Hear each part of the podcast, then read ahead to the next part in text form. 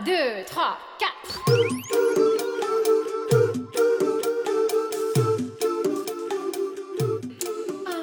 道理我都懂。就是想胡来。大家好，欢迎来到胡来电台。哎，我是胡同里的野人，你们可以叫我小胡。我是来也，干嘛那么不开心呢？镜头给的少了，今天啊，是我们这个胡来电台的第一期节目，对吧？嗯嗯，对，过来收听我们的小伙伴呢，可能对我们还不是很了解。熟悉我的听众啊，知道我我在我在钱粮胡同这台节目里叫野人，是一档金融类电台的一个主播。嗯嗯但是呢，觉得我的这个能力啊，可以再外放一些，可以再扩展扩展，不拘泥于这种金融领域啊，。呃，直男的情感电台，哎，对对对，人都说我是个直男啊，嗯嗯嗯，但是呢，我觉得直男怎么说？直男也有爱，直男也想表达，所以呢，我们今天开的这个胡来电台啊，其实是一档这个主打情感类的这么一档节目，嗯情对吧感？电台，嗯，嗯分享分享我们身边的这些事儿吧。对对，然后我们身边的有朋友啊，嗯有同事啊，然后我们看到、听到的一些事儿啊，我觉得有很多社会现象是让我们匪夷所思的，嗯，或者我们看到一些非常拧巴的事儿，哎，都想拿出来聊一聊，对吧？分享分享。并不是说去去教大家什么东西，只是我们来探讨一下、八卦一下，然后说一说我们自己的看法。行，我觉得这挺有意思的。嗯那今天我们要聊点什么呀？今儿嗯、第一期嘛，就想聊一个，就男女朋友或者是恋人在交往过程中非常非常常见的一个状态，就是作精。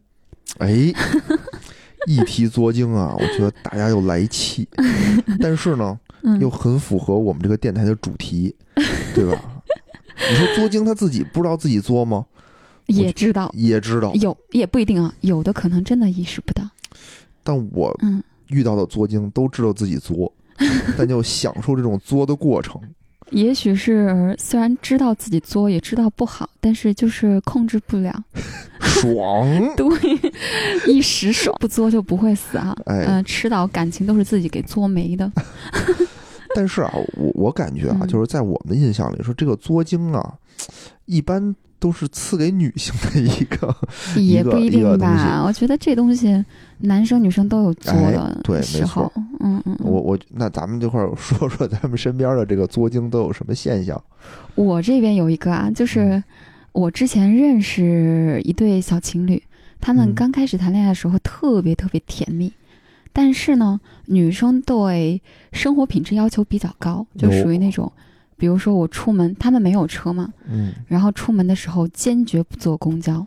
哦，男生有一次，那为什么呢？是怕怕公交有有色狼吗？这个我倒是不知道啊，但是就不行，就觉得坐公交我掉价儿，对，就是掉价，嗯就是掉价。然后她男朋友曾经很哭笑不得的跟我半带抱怨的语气跟我说过一嗯句：“我家谁谁谁出门只打车。哦，哎，那我问一句啊，嗯就是你这朋友，就是是家里条件特别好吗？”其实也不是，也不是，就是女方也不是家里条件特别好，我从小就他妈没坐过公交车，她觉得跟男生相处的时候哈、就应该男生花钱，理所当然就应该男生花哦我可以。给你那个买那个公交车票，那不你那个行，公交车票我给你包了，那不行，我我送你一张公交卡。我男朋友就得给我舍得花钱。女孩的想法就是，哦你就得舍得给我花钱啊。这种好像还是嗯挺多的。对我虽然没有跟他讨论过他为什么会有这样的一个做事风格啊，但是嗯我觉得很多女生都是有这样的意识的。你舍得给我花钱，才能证明你爱我。哎，没错，嗯，是有很多女生这样子的。然后，其实这种女生呢，还有一种常见的一个作的表现，嗯比如说，假设我是一个作精的话，我跟朋友我出去，嗯、跟我的女性朋友们一块儿聚餐干嘛的？嗯，如果我男朋友在场的话，他一定要主动的去买单。他如果不主动买单的话，我觉得在我的女朋友面前，他给我丢人了。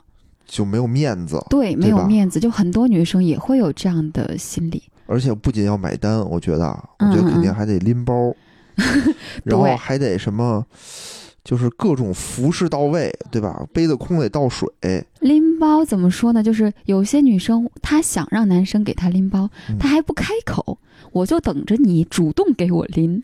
我想让你给我，拎，我还不说我。得主动说，哎，我给你拿包，哎，不用不用，那个不沉不沉。然后这种三请三让是吧？嗯，就是这也是女生作的一个表现吧。就是我想让你为我做一些事情，但我不说，但我不说，我需要你主，我需要你主动发现。你如果不能发现我的需求，我就跟你生气我就。甩脸子，我不高兴，我不接你电话，不回你微信。对对对对吧对，我可以不回你微信，但是你永远不能不回我微信。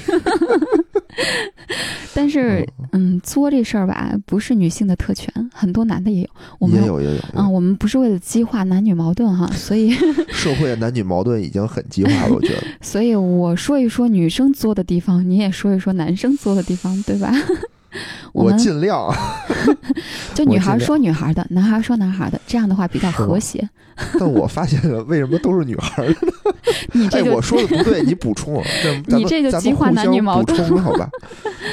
真的，真的，嗯真的，就是嗯我不知道为什么，可能作为一个男性的视角啊，嗯看的可能接触的还是就是女性多一点儿，就这种女性作精可能多一点儿啊，就男性可能也有，嗯。但是我我接触到男性可能不是以作擅长，嗯。可能是以这种花心擅长的比较多，就他会表面儿说我很大度，我很绅士，嗯，我很我很照顾女性，就我什么都做的天衣无缝，非常到位。嗯。然后但是呢，其实就是人前一套背后一套嘛，相当于这种可能比较多，但这种呢又不在我们的讨论范围之内，对吧？其实男生也有很多特呃小心我我举一个。例子吧，我举一个例子吧，嗯比如打游戏我输了，嗯，对吧？我打游戏输了，但是嗯我心情就是特别不好。嗯比如这个时候女生要求点什么，我可能就不开心。但这种呢，那你说我你输了，你怪对方吗？你也不怪对方，你，迁怒，对，就是叫迁怒于对方。对对对，嗯，迁怒其实也是男方作的一种表现吧。其实男生有的时候，因为中国的男性很多时候他要独自扛起很多东西嘛，嗯所以有些东西他又不愿意直接去跟你承认他的挫败，也不愿意直接说明点破这件事情，他就会总是找一些莫名其妙的理由去迁怒。确实有这种男性，哦，也确实有很多男生也是很小心眼的。比如说我，啊，我之前就遇到过一个前男友，嗯，查我的微信，查我的聊天记录，查我的通话记录。我嗯如果他想查出点什么来呢？就是也许他只是想了解我这个人，我的想法，但也许他是觉得我回他信息慢了，回他信息慢了他会生气，呃，电话哦没接成会生气，那我们又不在，又不是天天二十四小时相处在一起，难免会有一些多疑，然后就要查我的记录、聊天记录，这种男生也有，也挺多的。嗯嗯嗯，然后不是说你来说男生吗？怎么变成又变成我来说？哎，我没事儿，我觉得咱们就混着说吧，因为我能想到的男生的这个视角可能确实不是很多，或者是我嗯周围就这样的人比较少。还有一种男生的作是这样的，嗯就是有很多自卑的男生嘛，嗯很多自卑的男生其实他是很不能容忍别人在某些方面不认同自己的。嗯，这一点我不认同。很好，很好，你做了一个表演，科班表演出身的。呃，就是你说说，就那怎么不认同自己呢？嗯，我之前见过这种男生，比如说他说了一种论点，嗯然后我如果不认同，我持提出相反我觉得你有这个有些针对性，我觉得你在针对我。我没有，我没有，是真的有这种男性。哎，那我跟你说一下这个男性的心路你历程先听我。讲完嘛。啊，好好，就是他的心态是什么呢？就是我说的一些想法，你需要全部认同我。嗯我，然后这个可能源自于他的大男子主义也好，还是源自于大男子主义背后的深层的自卑意识也好，就是当我说一个论点的时候，你需要完全认同我。如果你不认同我的话，那我就觉得，嗯，你是完全否定我这个人，就是有这样的嗯人的，你我不允许别人提出反对意见。嗯，然后我我偶尔就这样，你如果提出反对意见，我就跟你生气。嗯，嗯，是有这种人的，是有这种男生的也。哎，你当知你你知道吗？就是嗯突然间啊，就比如说我在这方面特别有信心的时候，然后你突然间提出一个质疑，哎，我嗯嗯嗯特生气。对，是的，比如就是说，比如说，嗯我说去这地儿要这么走，嗯嗯嗯，你说要不然咱们拿那个导航一下。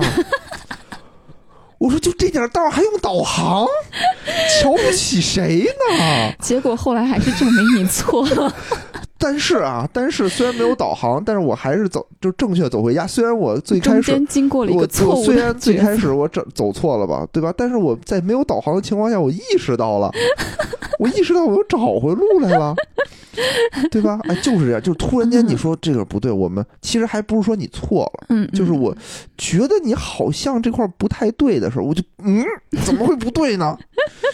就不可能不对，对，就。是这种作是出于那种就是对于大男子主义或者是对于自身力量强悍的一种作，我不不允许别人反对我的强有力的力量，就是就这种你不能有不不人质疑我的方向感。对不允许别人挑战自己的权威，也是有这哎种的。对嗯，这种作，所以男生女生的作体现的方向不太一样。女生的作是出于那种被照顾形式的，你需要照顾我这个，照顾我那个，你如果不照顾我就作。男生的更多情况下是属于那种我不允许你挑战我的权威。哎，我还嗯觉得有一种作啊，就是、嗯 怎么讲？哎呦，这么一说出来，就可能又又又有引战的嫌疑啊。但我只是说一种现象，我只是说我身边人有这么一种现象啊，嗯，不代表不是说男女对立啊，嗯没有这意思，在我嗯。意识中都求都一样的。识非常强烈。对对对，但是有一些东西我真是就是我觉得很奇怪。我身边有一个朋友啊，一个嗯女的，一个女性朋友，她就是你那个女性朋友来听电台吗？她应该不听，她，不听，她就是又仇视男士男性，嗯。又想找男朋友，嗯，在她的意识里吧，就男男的都是王八蛋，就是都是不值得信，因为她之前好像被她的男朋友就绿过，就劈腿了，嗯她觉得男的都不值得信任，男的都是就是呃很龌龊的那种感觉，所以在她的嘴里就经常会听到一些什么，是不是男的都这样啊？嗯嗯就比如说啊，她之前想进那个钱粮胡同的群，嗯，被你拒绝了。也没有啊，就是有一听众想进群就进群呗，但他是以前是我朋友，是我同事嘛，嗯。他加的我是我的那个就是以前的生活号，嗯。但是我那个胡同呢是有一个工作号，嗯，我就拿这个小号就是工作号去加他，我说你把工作号称为小号是吗？就反正就 是是我后后来建的！这个号嘛，钱让胡同的钱让胡同的广大听众们，我我觉得都会有吧，都会有吧这种，然后呢都会有两个号嘛，嗯因为。因为我分享一些东西的时候，比如我分享我节目的时候，我不会给我同事分享，嗯，嗯我就会嗯给专门我的这些听友们分享，嗯嗯嗯对？这就是分开的两两个东西嘛。嗯我拿那个号，我说 OK，你加这个号，我去把你拉进群里。嗯他就说说你们男生是不是都有小号啊？就是我感觉他潜意识里就是说你们男生都有两个号，一个号就是用来干点什么见不得人的勾当，然后 然后我嗯另外一个那个。就是我们另外一个主播大哲就听就是说说你这个怎么老一打击就就一打一大片，对吧？就是说那这事儿不就是应该就有两个号人很多呀？不光是男的有两个号，就女的也很多有两个号嘛。这种是有点被害妄想的。而且他说出来的所有话都是这样的，嗯就是觉得你们男的就都这样，嗯你们男的都这样。那我说我就觉得说那。那你既然这么仇视男性，嗯，那你就自己过呗，啊，因为对吧？那你何必天天就叫嚣啊？我要找男朋友，我要找男朋友，嗯嗯嗯就很奇怪。然后其实他身边也不乏有他的追求者，因为他条件嗯其实挺好的，嗯嗯嗯他不乏追求者，但是就明显感觉到，他会觉得这些都不行，都是备胎。嗯，就是我跟他们聊也是说这些都是备胎，嗯然后我不满意，嗯嗯嗯，但他也并不尊重他的那些备胎。其实像这种女生啊，我觉得就是属于被害妄想。我之前是呃看过一个理论哈，是全能自恋的一个理论。全能自恋有四个经典的表现吧。第一就是你要完全的听从我的意见，你要完全顺从我，这是第一个阶段。嗯然后第二个阶段呢，就是全能暴怒。全能暴怒是什么意思？就是说，你如果不愿意顺从我，你但凡有一丁点跟我有持相反意见的话，那么我就会暴怒，我就会生气，我就会发脾气。这种的话其实很常见，我们身边有很多脾气很大的人，就是这种状态。还有第三个阶段，就是当你的这种愤怒不能发泄出去的时候，比如说我想要发泄我的愤怒，但是我可能嗯权势上比他低一级，我不敢对他发泄这种愤怒，嗯我就不能向外发，就会转而向内攻击自己。这种攻击自己啊？就是比如说我对你愤怒，嗯但我觉得表达出来的话会伤害我们俩之间的感情，嗯所以我就不想表达，我憋在心里边。但是我憋在心里边就会自己生气啊，生闷气啊。深深的仇恨埋在心底。对这是当我没有能力向外去释放我的愤怒的时候，这种愤怒就会转而来攻击自己。嗯，然后，如果长期处于这种状态，就会陷入一种彻底无助的状态。嗯当这种彻底无助长期存在的话，那他还会进入第四个阶段，就是被害妄想。哦，我觉得，嗯，因为我长期处于这种无助的状态，我觉得这个世界对我是有敌意的。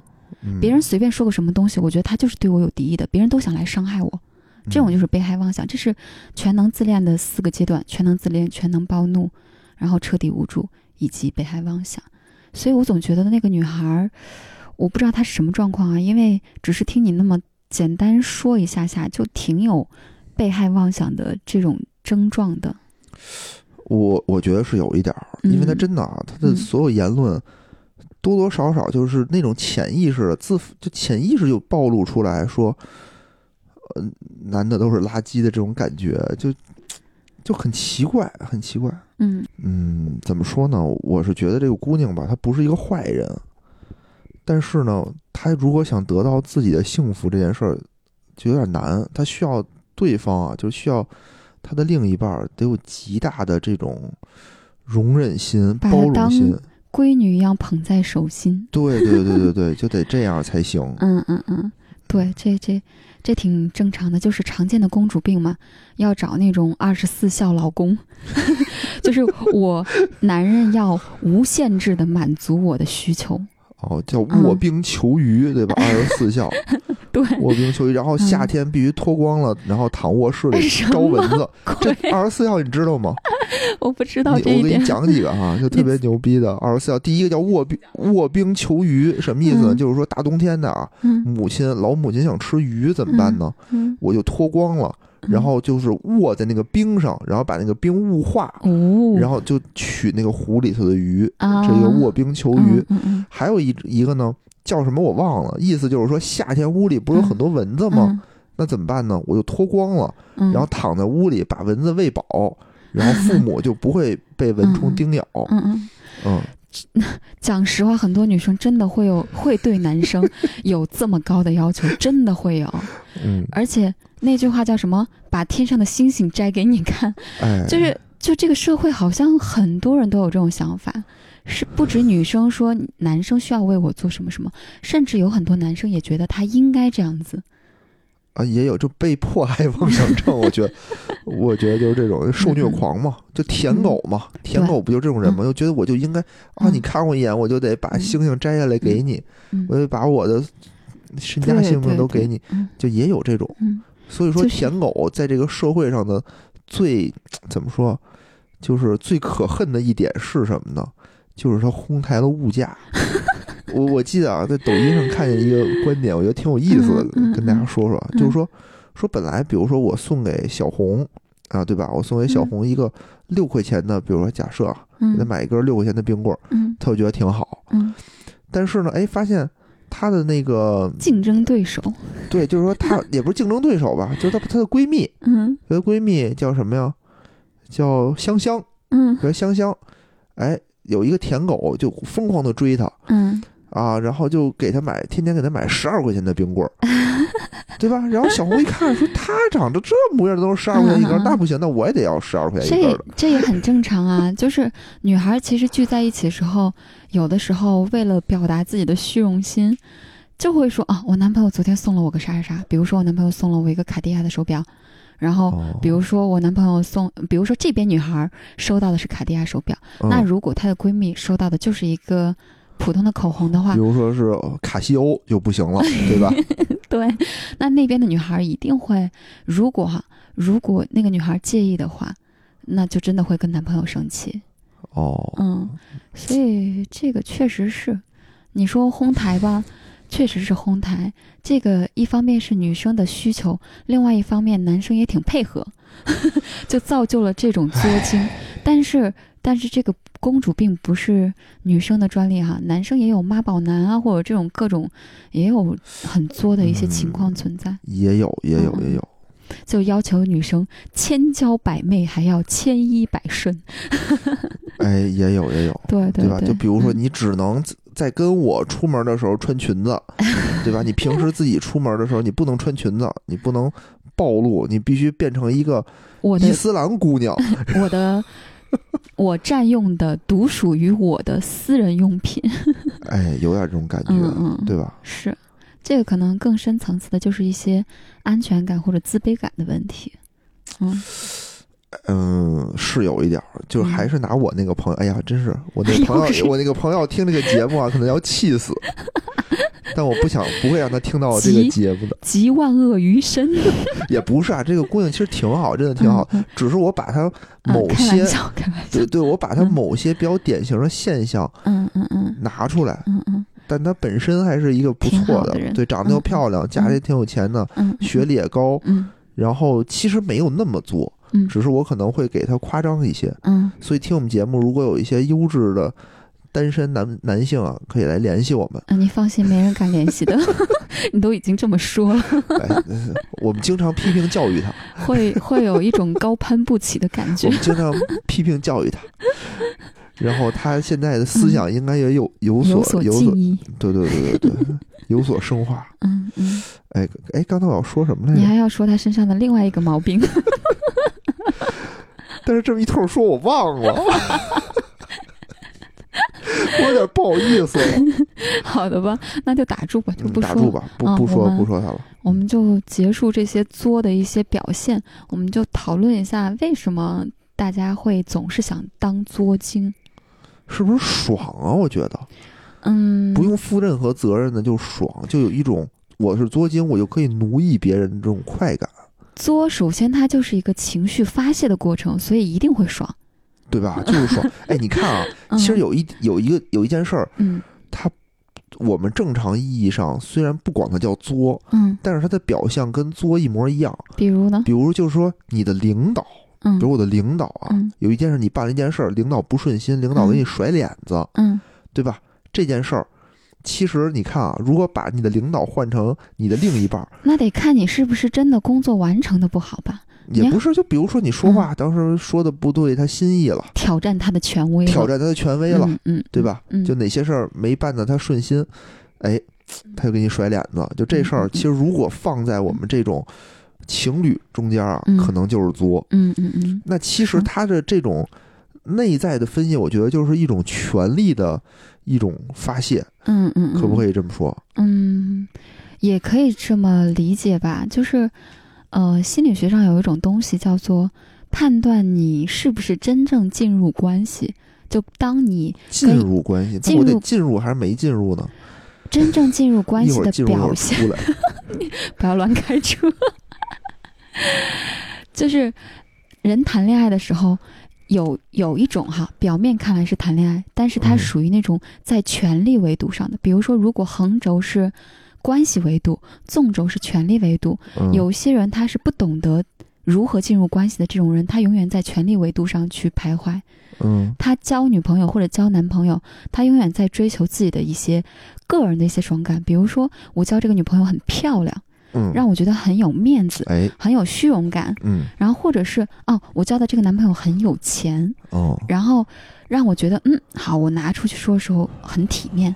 就这种是属于权力维度的，嗯，他并没有真正的进入关系。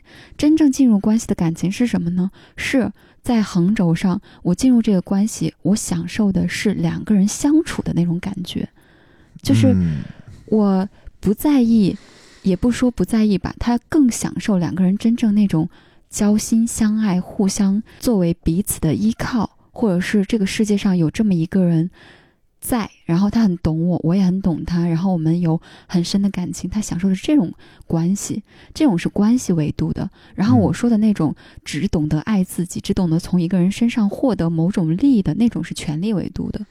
哦，嗯，就是很多很多人，很多男生或者女生，他在相处过程中，如果只是很在意自己的感受，很在意对方做的一些东西能不能给自己带来面子的话，这种情况就是他没有进入关系维度的一个表现。嗯嗯嗯，嗯嗯，这还真是第一次听说这种理论啊。就是其实我觉得这种是我之前听说的。大家都或多或这么说吧，就是大家或多或少在这种相处过程当中都有一些这种作的情况，比如说，嗯，两个人出去，比如见朋友，那多少都希望对方给自己面子嘛。就是说，如果你嗯要求你你的另一半儿在他能力范围之外，强行让他去装，嗯嗯，嗯这就是公主病。但如果是在合理的范围内，嗯比如说啊，比如说我嗯平时对你做的是五，嗯但我当着你朋友面，我可能做到七，嗯嗯嗯对吧？这块儿大家心领神会，嗯知道哎，他当着我的朋友对我格外的用心，嗯嗯嗯。对吧？这其实是双方的一种默契。嗯，你说的这种默契哈，刚好我们言归正传哈，说嗯那个作精的事儿，然后嗯你说的这个问题刚好跟后边那个作精的一些结论是有一定的关联的。嗯我们就先说这个作精，它真正形成作的这种状态的原因。嗯呃，我的个人观点哈，就是，呃首先我是觉得文化我一下就要说这么，一下就要说这么大吗？不是因为，其实，在刚几十年以前，女人还是男人的附属品呢，还是男人的私有财财产呢？都多少年以前，不能乱说啊！四九年我们就解放了，解放了以后我们就当家做主人了，嗯是不那是这么说都是万恶，都是万恶的旧社会。是这么说，但是嗯现在其实老一辈啊，嗯，一线城市可能还好，特别是一些四五线城市啊或者农村里边，嗯很多人都有这种意识。比如说我妈就经常跟我说，嗯她说你作为一个女孩子不要那么拼。然后你每天找一份工作，不要太累。重要，女人还是要嫁一个好男人。要依靠男人点其实现在比较普遍的，现在比较普遍，不光嗯，女性，可能男性也会说，对，男的也会觉得女性就是一个弱势、呃不是不是不，是，我我的意思是说，就男性嗯家庭也会说嘛，有人说一定要找一个那个。就是家庭条件好的女的，让你少奋斗的 那是你你是北京人，可能这种情况比较多，小城市很少有这种城这种想法。是吗？嗯，因为我是从小城市走出来的嘛，嗯所以我很理解。其实中国，你想想，大多数还是农民，还是穷人，还是嗯嗯思想还没有得到一定升华的那帮人，所以其实拥有这样的想法的人还是占大多数的。就是嗯这个社会，就是把女生处于一个相对比较弱势的一个位置。虽然嗯说现在女权崛起哈，嗯女权崛起这个东西也是在一线城市才存在的。是吗？嗯，好吧，我确实可能不够下沉，我思想不够下沉。但是我从一线城市来看啊，嗯我个人观点啊，嗯不代表本台观点。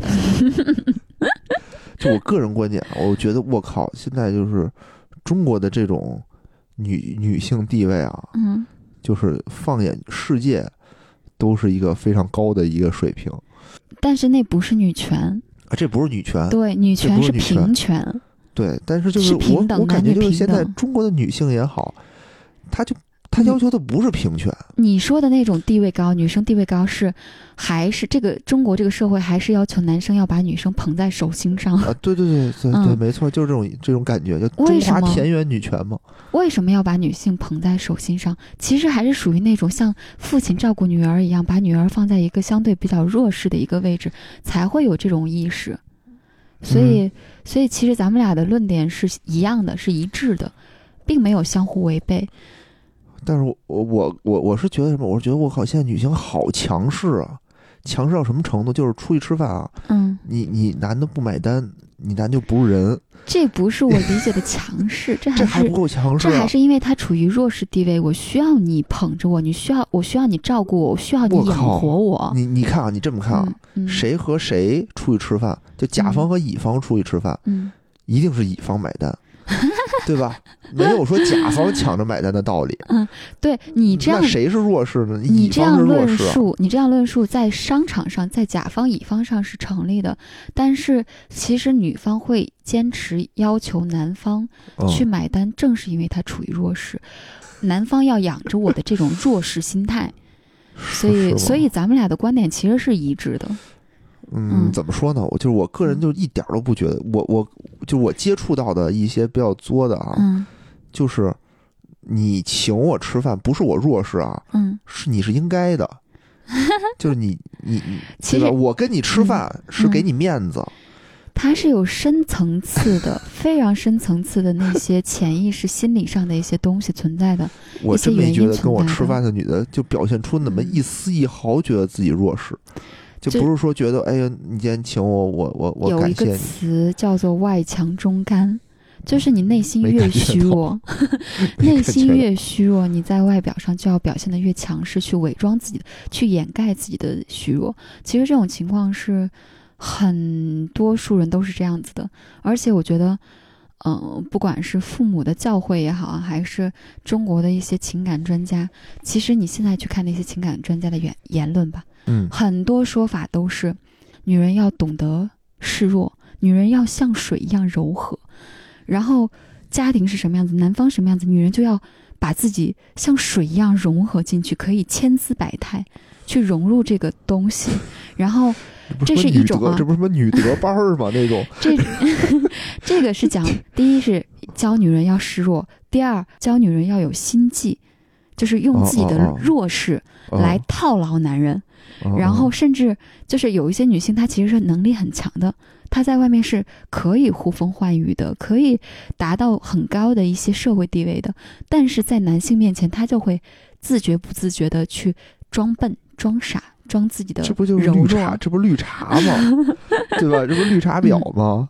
中国就是绿茶多，哎，我我是觉得哈，嗯我们说的东西还嗯不太一样。就是嗯我是从这个男性的一个受害者的角度，就是不不不，我们现在又有点激化男性、激化男女矛盾了，不要这么说，男，性受害就其实我是觉得男的挺挺可怜的，就是你不做这件事儿，你不请客，你你跟女性在一块儿，你不给她拎包，然后你不有点眼力见儿，你就会被扣上一个直男的帽子，你知道吗？你就会死直男的这么一个帽子，你就说这直男，意思就是他傻，就是傻 傻逼，操，就就是直男，我觉得排在了。嗯渣男之后，嗯就是嗯渣男，好歹说这人很很暖，哎，让我很嗯开心，嗯我心甘情愿的被他渣，嗯我，还爽。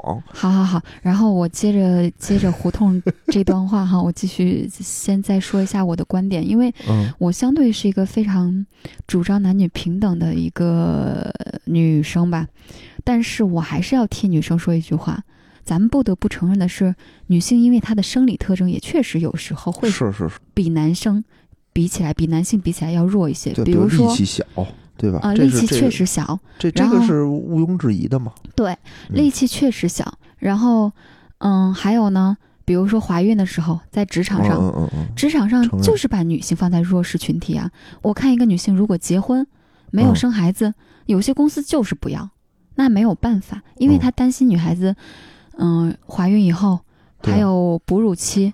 这些一定会影响她的正常状态，而且嗯女性其实，在有孩子以后，真的那种母性的天性会彻底爆发出来。嗯她真的没有办法做到把精力完全放在工作上。就在生了孩子以后，还能把精力完全放在工作上那种女性，真的太牛逼了，也太少了。嗯，所以，所以其实这个还是要替女生讲一下的。有的时候，女生确实是呃天生处于在某些方面受限，处于弱势，或者是也也确实是做出了一些东西，是值得我们去给他做一些包容和让步的。嗯，我同意啊，嗯嗯我同意，嗯 好，那我们继续。要奴化男性。嗯嗯，是。然后我们继续说啊，虽然这个是嗯帮女生讲的一些话，然后它是也确实是客观存在的现实，但是我还是觉得女性，不管女性也好，男性也好，都不能太作，都不能太太作。然后我们来还是来说一说女性作的一个原因吧，就是心理层面的一些原因。好深入啊！我以我我我本来以为这是一期胡来胡聊的节目，结果还我们不能有这种心理层面的原因，我们不能只发泄呀、我们还要谈哦观点，对不啊对？，愿闻其详。就是有公主病也好，有妈宝男的这种状况也好，其实它通常情况下是有两种原因的，就大多数情况啊，不能说只有两种原原因。嗯有一种情况呢是跟父母的关系特别紧密，一直被父母悉心照顾的，所以呢，在他长大以后，他也像他也想找一个像爸爸一样或者像妈妈一样的男人，这样的话他会觉得心安，这是一种情况。嗯嗯嗯，还有一种情况呢是，这个人从小就比较缺爱，就没有享受过跟父母的那种亲密感。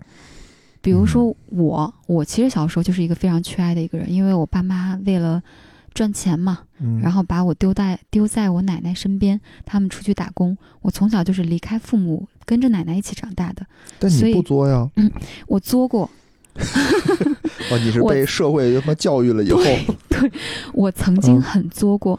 然后这种女孩子呢，这种呃人啊，不能说女孩子，sorry，嗯，这种人呢，其实就是因为她缺爱。嗯然后你想想，一出生下来，孩子一开始是从妈妈肚子里边，在妈妈肚子里边，在一个密闭的空间独自长大的。嗯，然后当他一脱离开妈妈以后呢，妈妈也是陪伴他最多的一个人。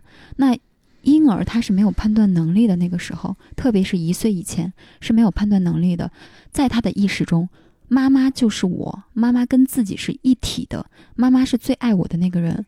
如果这个最爱我的人在我很小的时候就抛下我离开的话，他会有一种潜意识，我是不值得被爱的。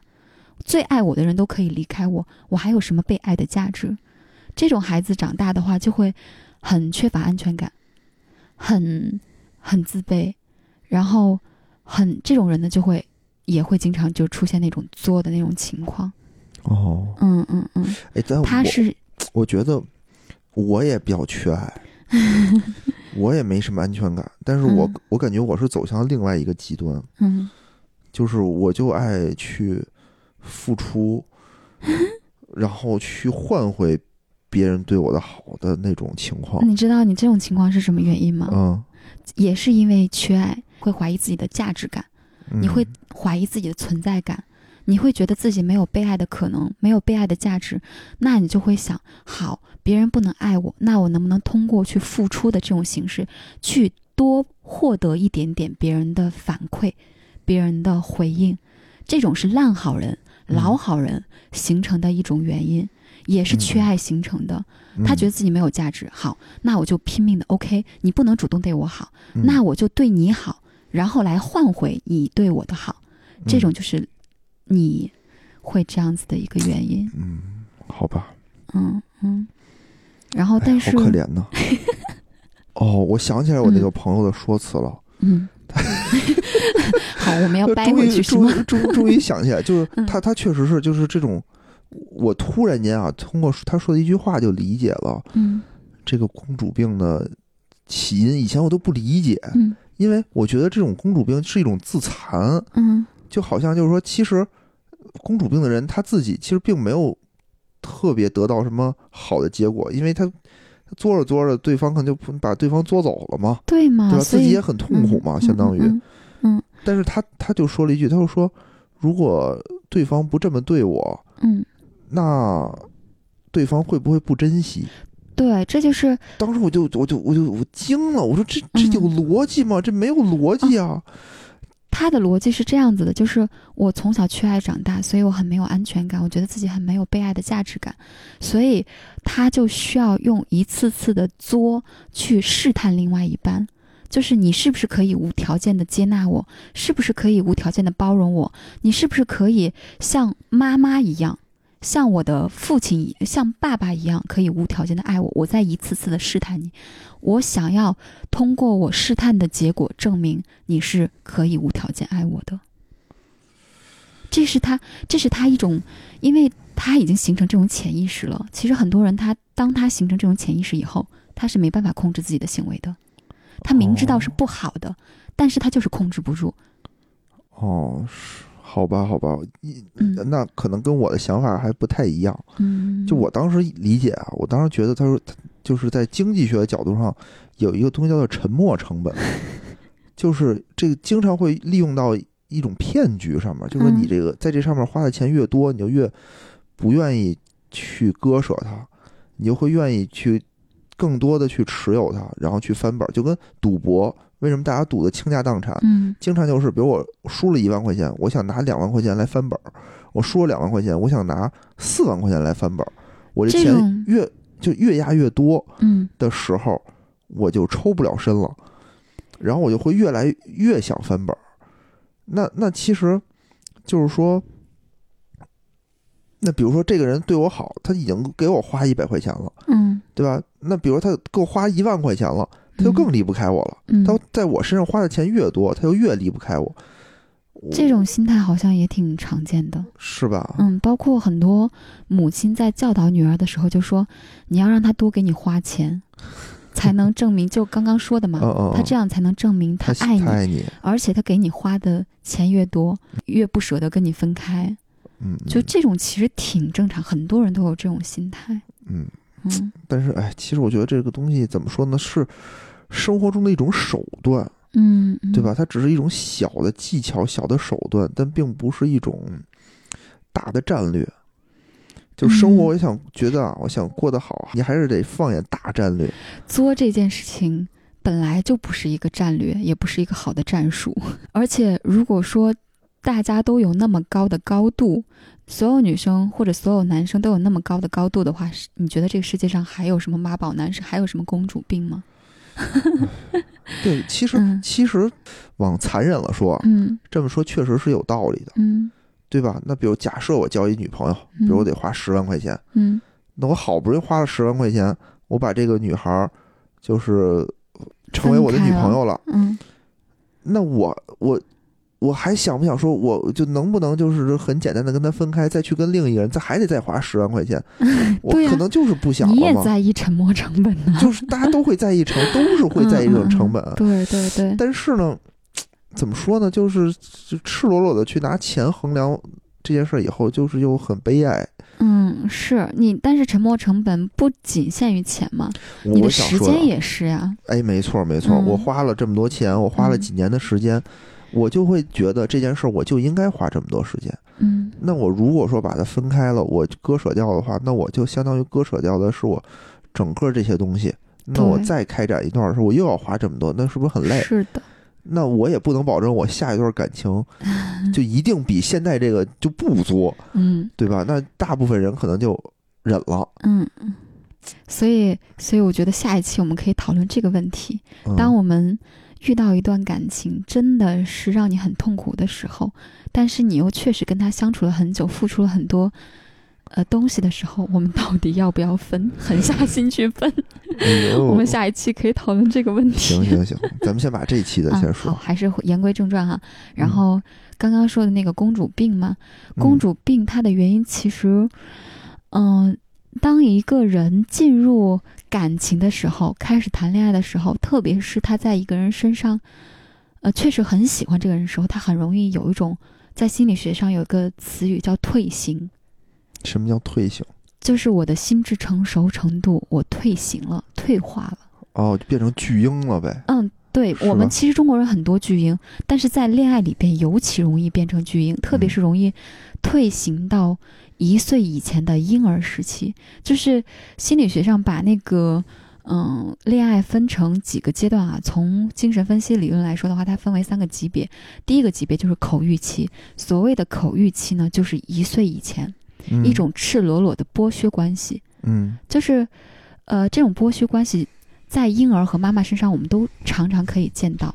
嗯因为刚刚说了嘛，婴儿觉得妈妈跟自己是一体的，嗯所以对自己发脾气没关系，对吧？对自己有任何要求都没关系。他觉得妈妈跟自己是一体的，所以他就会无条件的去要求妈妈完全的臣服于自己。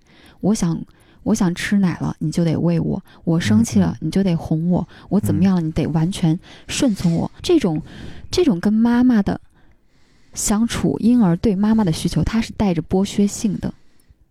哎，这个真的，哦，说的对，就是我觉得现在对男性很多就是剥削性的，我想怎么对你，我就怎么对你。嗯嗯嗯，所以这个是一岁以前婴儿常见的一个状态嘛。所以女生在跟男朋友相处，或者是妈宝男的男生在跟女朋友相处的时候，他很容易陷入这种，很容易退行到这个一岁以前的一个口欲期。嗯变成了一种剥削关系，希望跟另外一半自己希望做那个婴儿的那个角色，嗯嗯，这是很多人陷入感情以后他作的一个深层次的原因，就是他有一个强烈的一个剥削性的想法是，我之所以设置这么多条条框框。我不停的去挑战你的底线，我不断的去作，不断的去证明一些东西，是想要确定你到底是不是那一个愿意被我剥削的人，你到底是是不是那个愿意被我剥削的父亲或者母亲，可以无条件的爱我。嗯，嗯，这个可怕的时候就是吧，就是有可能一上来碰上一个男舔狗，哎，让他觉得一上来觉得哎很爽，哎，嗯他这个人嗯是能剥削的，嗯，但其实这些东西都是有代价的，对吧？你嗯你积攒积攒的这种东西，他总会去爆发。就男的他也不是说傻，对，他都是会在心里去记这笔账的。当当记到嗯一定程度，他觉得这个东西 实在是没法过了的时候，嗯，他就会一次性爆发。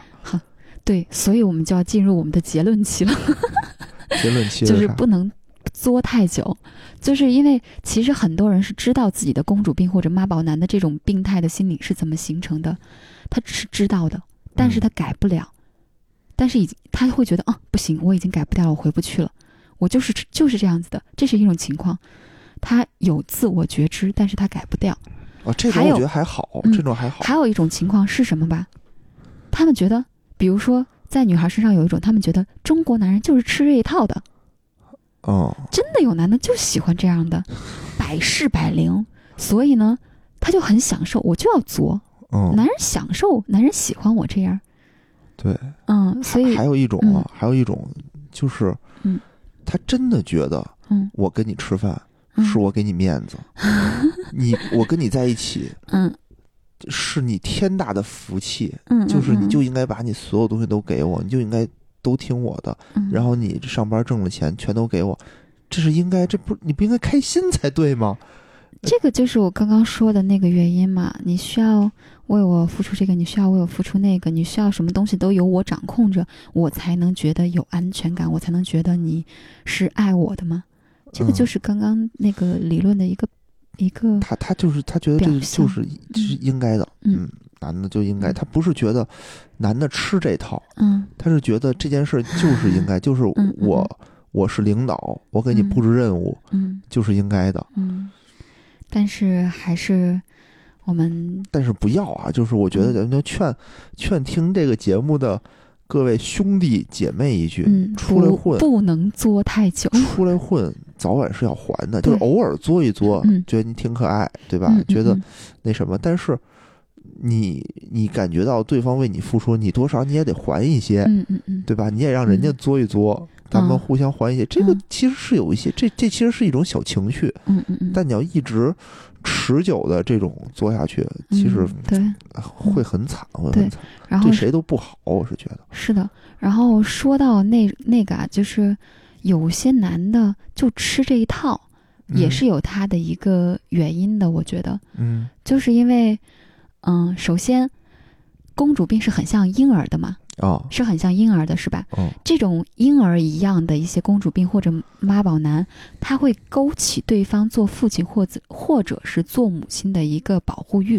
哦，这还真是，嗯，这还真是，这是因为什么？其实吃这一套的男人，通常情况下，他心里面也住着一个婴儿，嗯一个在婴幼年时期在爱上面没有被满足的一个婴儿。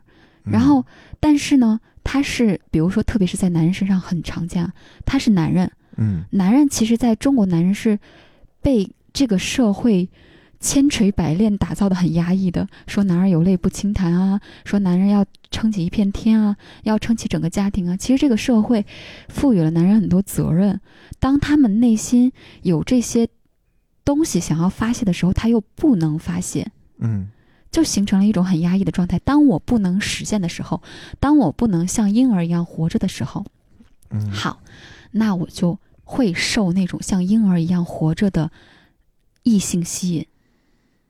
哦，因为我来照顾你，对，因为我活不出我想要的状态，嗯，那能活出这种状态的异性就会吸引自己，对自己有致命的吸引力，他会觉得让自己觉得很亲密。就是其实这是有些人会受这样作的人的吸引的一部分一个原因。嗯，好哦好，这居然还有理论依据，我突然间感觉你说的还挺有道理，但是但是刚开始哈，可能会觉得这样很带劲儿，很有吸引力。但是如果作太久，就像你说的，就迟早会有受不了的一天。我觉得这个东西很嗯。奇妙，就是说你得掌握这个度。对，比如说啊，这个女的嗯。什么都特别要强，什么嗯。自己都行，嗯。其实她并不是很招男生喜欢的，嗯嗯，招男生喜欢的反而是那种柔柔弱弱，什么事儿 需要你来帮助她完成。但是啊，嗯。这件事儿又不是很难，你明白吗？比如说，哎，你帮我，哎，这个水瓶我拧不开，你帮我拧开吧。哎，这个东西很多男生就是啊，吃这一套，吃这套，哎说呦，，哎呀，我这个缺辆车，你帮我买一辆吧。这这个大家可能就会就敬而远之，嗯这还是能力范围内，能力范围内，对，就是说你这个度嗯。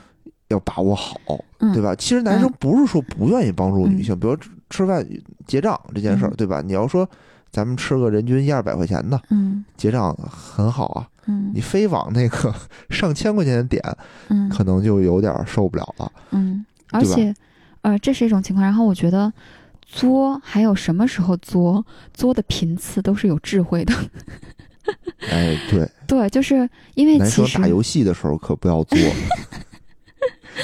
就是其实中国很多数人都是有多多少少有一些心理问题的，有一些没有被满足的需求。都有，每个人每个人都有想要当婴儿、被呵护、被疼爱的那种需求。嗯嗯，就嗯算是一家之主也好，就算是很强有力的男性也好，就算一个非常成功的成功人士也好，他们多多少少都会有一些想要当婴儿的这个需求。嗯所以我觉得，呃，当两个人进入一种关系，开始交往以后，相处的时候是要有一定智慧的。我可以是婴儿，我我也可以是父亲或者母亲。嗯就举个例子说，比如说有的时候女女生跟男朋友撒撒娇，说：“哎呀，我口渴，你帮我倒杯水嘛。”这种时候，他就是把自己放在一个婴儿的状态，想要男想要哎男生去疼爱自己，像父亲一样去照顾自己。他享受这种被宠爱、被当成宝贝一样捧在手心的感觉。这个时候，他是把自己处于婴儿的状态。但是呢，比如说，如果男生工作压力很大，心情不好，或者生病了，这个时候你就不能保持那种婴儿的状态了，你就要自己站出来说啊，你哪儿不舒服，我帮你做个饭吧，然后或者是嗯、我帮你去买个药吧，我照顾你。这个时候他要变成一个母亲的角色了，嗯，嗯就是嗯你这种时而婴儿，时而母亲的这种嗯、相处的智慧哈，可以既让你们的感情有激情、有情调，同时也会比较长久。有道理。所以我觉得男生女生相处的时候的话，还是要有意识的，时不时的调换自己的身份。就是你作为婴儿的时候，是嗯如果你你你们是一个这种小孩儿和长辈的这么一个关系，嗯偶尔的其实挺好的，对但不要变成这种奴隶与奴隶主之间的关系就好。就经常会有那种就是嗯对方就是我的奴隶，就是嗯我享受他的服务，但我并没有给他长辈的这种尊重。嗯，就就这种其实是一个不太好的一种情况。对嗯，所以你要你要自我觉知到你自己身上作的那一面，然后你要知道这个作背后的原因，是因为你的那种婴儿的自我没有得到满足。当你觉知到你作的原因是这个原因的时候，你就要用那个成年的自我去迅速的成长。嗯，然后，而且你不能把你的意愿一股脑的全投射到对方身上。嗯，把他当老公、当老爹、当奴隶，就这，就如果这样的话，就你们的关系一定会失衡，一定会失衡。所以，对，就是自己嗯。有的事儿，自己的理想、自己的想法，嗯。可能还是自己要去实现，嗯，就是不能百分之百的全都说我我想干这件事儿，嗯必须你来帮我实现嗯这件事儿，可能就就是比较作的一种一种情况。举个例子啊，举个例子，就刚才最回到我们最开始说那个例子里头去，嗯对吧？就说你你有的那个朋友说，我天天就要打车，嗯对吧？如果说这个人啊，如果嗯这个女孩家就特有钱，嗯就是她打小就是打车过来的，嗯那比如说她要求这个男的说，我就是打车嗯也没问题，嗯，对吧？为什么呢？因为我自己打得起车，我现在让你打车，确实是说我不愿意坐公交车。嗯？但如果说这个女孩就是说我们不是干嘛让质，男不是势生打呢？自己打吗？对，如果说这个女孩我自己啊，我嗯我家里一般从小我就是坐公交、坐地铁，现在我突然间觉得我交一男朋友啊，哎，这个男的应该对我就觉得提高的品质，对提高我的品就嗯品质，嗯他就应该是打车，我就跟他在一块儿，我就不愿意打车了。嗯嗯嗯，这个其实就是有一些个这种嗯作的这种感觉啊，嗯。因为我以前有一个朋友。是个男朋友啊，是个嗯。男男性的朋友，他就说有一次跟我抱怨，抱怨他的前女友，嗯。说就跟我跟跟他说说，哎呀，他又跟我去出去玩儿去，嗯。说谁谁谁，我这辈子嗯坐的公交车都是跟你坐的，嗯。他又特别不开心。然后后来也是后来跟这个女孩又分手了嘛，嗯，但他给我的理由并不是说这女孩作，嗯他给我的理由就是说我们两个的经济地位就是不平等，就我满足不了他。嗯嗯嗯，这那你说没办法。对，那你说你怪这嗯女孩吗？人女孩之之前那就是那样，你非对没办法。对吧？嗯要不然人家就自降，说我自己愿意去降这种生活品质，嗯，跟你一块儿过。嗯，但人家心里又不愿意的时候，那你们两个其实是长久不了的，没错，对吧？嗯嗯，就这种，其实我觉得也无可厚非嘛。嗯，嗯是的，你何必非得说强求那女的就作，你就不应该，你跟她你就应该天天学会这里？我觉得这有点求全责备了。嗯对吧嗯是 OK。